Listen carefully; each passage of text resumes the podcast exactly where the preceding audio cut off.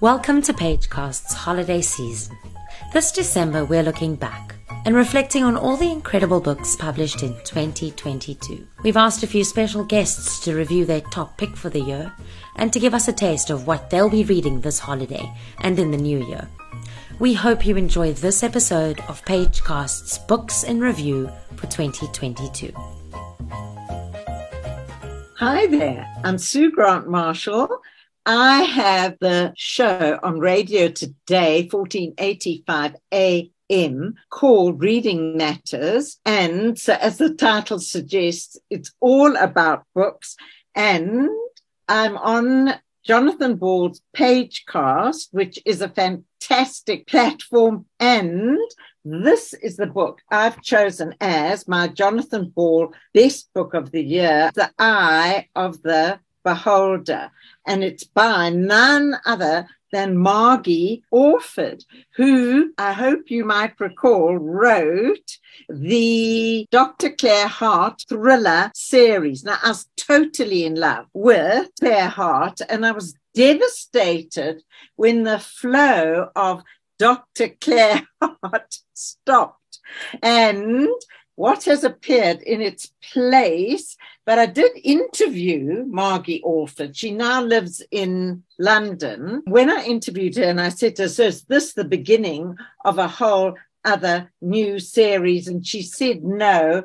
But I mean, you can't always believe authors. So, The Eye of the Beholder by Margie Orford, who used to live in South Africa and this book, now, the title, The Eye of the Beholder, I'm not going to interpret it for you because that'll give away, possibly, depending how sharp you are, that might give away the, what can I say? Mm, the essence of the story. But remember the title as you read through the story. Now, as I say, I interviewed Margie Orford. Do you know it's incredible the shouts? You know what the shout is. It's what they write on the cover by other authors or publishers or whatever. And so I'm sure all of you know Ian Rankin, and he has described this book as powerful as it is elegant, grips like a vice. And I would totally agree with that.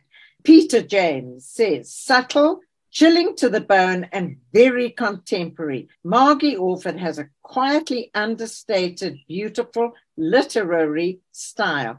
And indeed, that is the essence of Margie Orford, that her style is so elegant.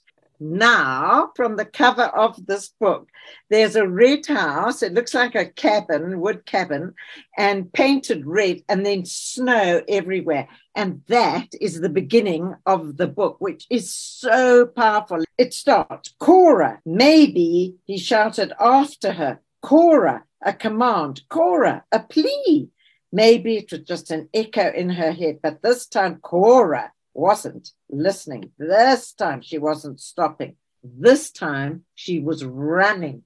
And so she runs from this cabin through the snow, leaps into her car. Her heart's pounding, her breath is ragged.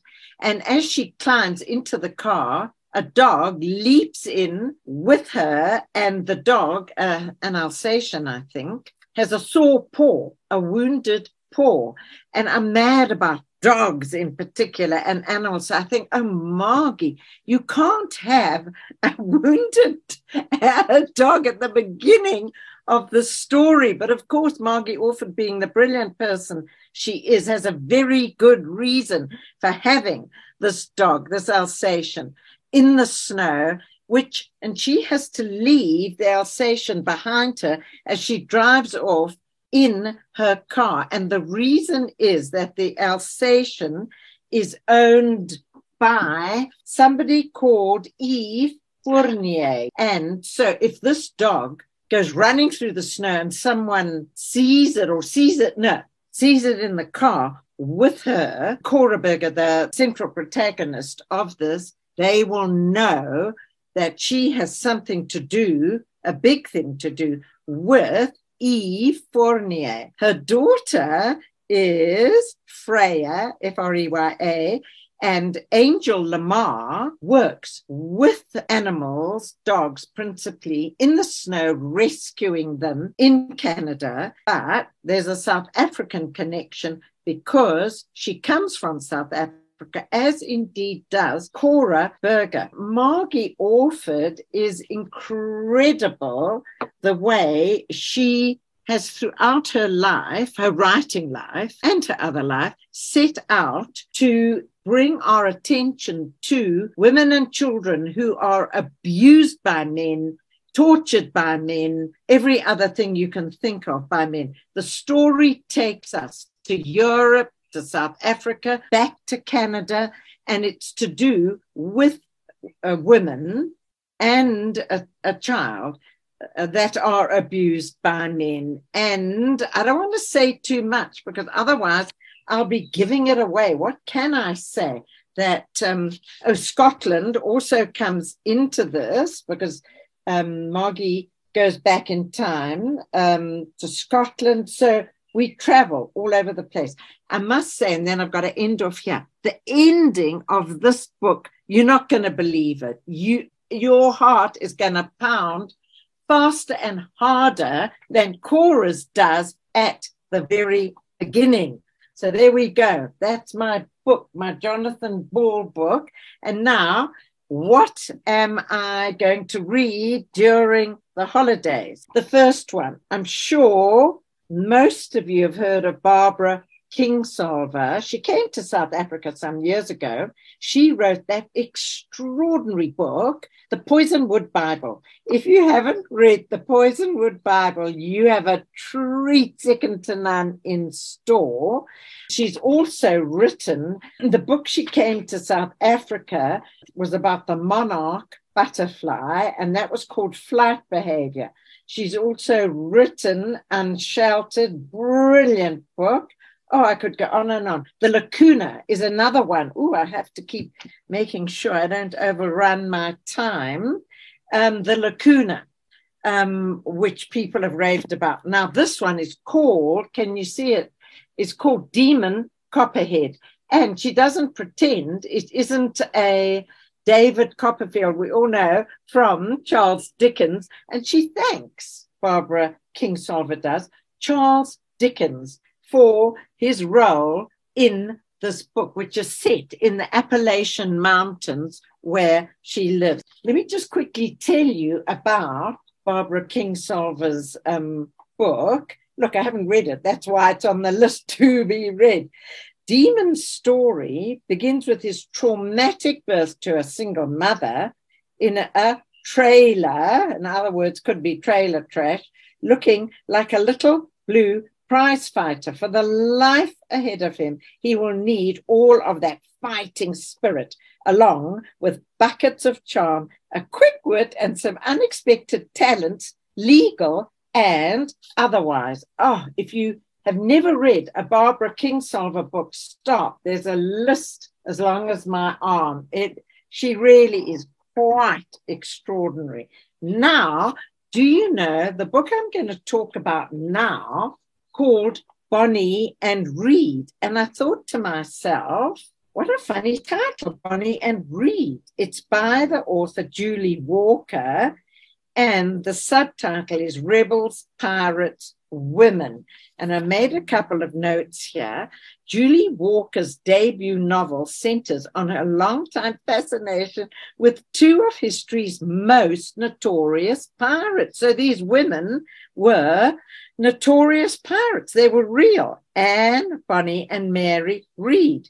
The Cork born Anne Cormac, who gave up an easy life as the daughter of a plantation owner to elope with a servant, and Mary Read, who grew up in poverty, and she's disguised as a boy, have become the stuff of ballads and folk tales. But Julie Walker's book breathes life into the legends and restores their own voices. Isn't that incredible? And I must download the um, folk tunes and songs about them. Now, Anne is a woman entirely in command of her destiny. That's Anne Bonny. While Mary Read is a woman who's made the best of every situation, and in each other they find true sisterhood. Their story, however, doesn't end with their capture. It lives on in the tales that are told and the songs that are sung. This book by Julie Walker is a warm and wonderful tribute to these timeless women with intriguing details about the period in which they lived and their pirate lives. Isn't that fascinating? So now I'm going to finish off. You'll have noticed they're all novels, and that's because, in a way, I have to read so many non non-fiction books.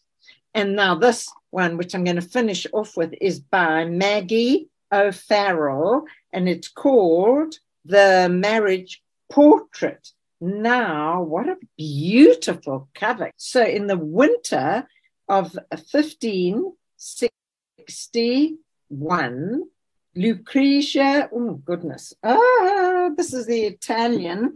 I'll have to get my glasses. I'm failing in my Italian. Lucretia, Duchess of Ferrara is taken on an unexpected visit to a country villa by her husband. Why I'm reading it is because I haven't read the book. Alfonso, her husband Alfonso, as they sit down to dinner in the icy hall, it occurs to Lucretia that Alfonso has a sinister purpose in bringing her here. He intends to kill her. Oh my goodness. So she is 16 years old at the time and has led a sheltered life, locked away inside Florence's grandest palazzo, guarded by her father's soldiers and her mother's ladies in waiting. Here, in this remote villa, however, she's entirely at the mercy of her increasingly erratic husband. What is Lucretia to do with this sudden knowledge? Isn't that, oh my goodness. And this is also a chunky book, and I can't wait to read it. What a cover. What a background, back page. Oh, I absolutely, oh, I'm so excited. Well, I'm going to have to finish off there now. And I have loved chatting to you, um, Jonathan Ball's Pagecast. And if you ever want to listen to me but can't see me, of course, on my Reading Matters show on radio today. It's on 1485 AM, but we also go out on DSTV channel 869. And I do have a podcast. So there you go. I've loved chatting to you. Have a gorgeous reading Christmas. Cheers. Thanks for listening to this episode of Pagecast. To make the holiday season that much better, we are giving away weekly book bundles of all the top picks. Follow us on Instagram at Jonathan Ball Publishers to find out more. From everyone at Pagecast, happy holiday.